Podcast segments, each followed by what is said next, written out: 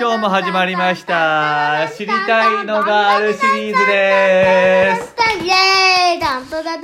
今回は太宰府について考えて太宰府について考えていきたいと思います。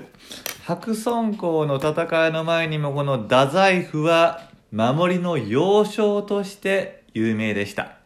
よそしかし白村江の戦いによって中尾の王子は超ビビりまくりました。なのでこの太宰府の守りをもっともっと固めるぞということになりました。この太宰府と言っても現在の太宰府があるとこではなく博多湾に面したところを太宰府として設定していたようです。これはとても鉄壁の守りでした。二重三重に塀がありました。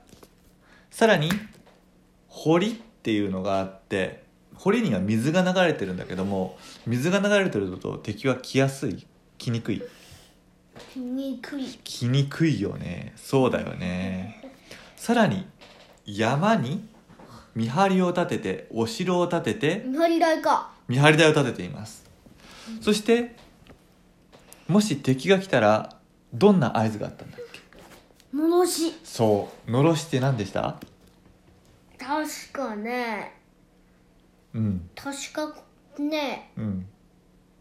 草ぼうぼうのやつ集めてうん。うん。ね丸い草にん。丸いねうミニチュアでうんうん。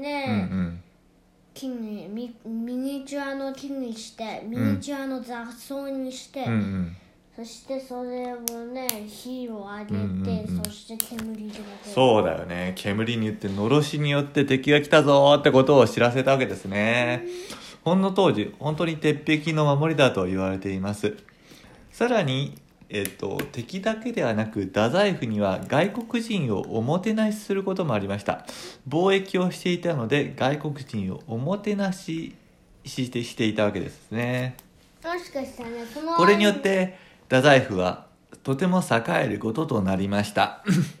今日はこんなことですかね。今日はこんなところですかね。うんうん。ではありがとうございました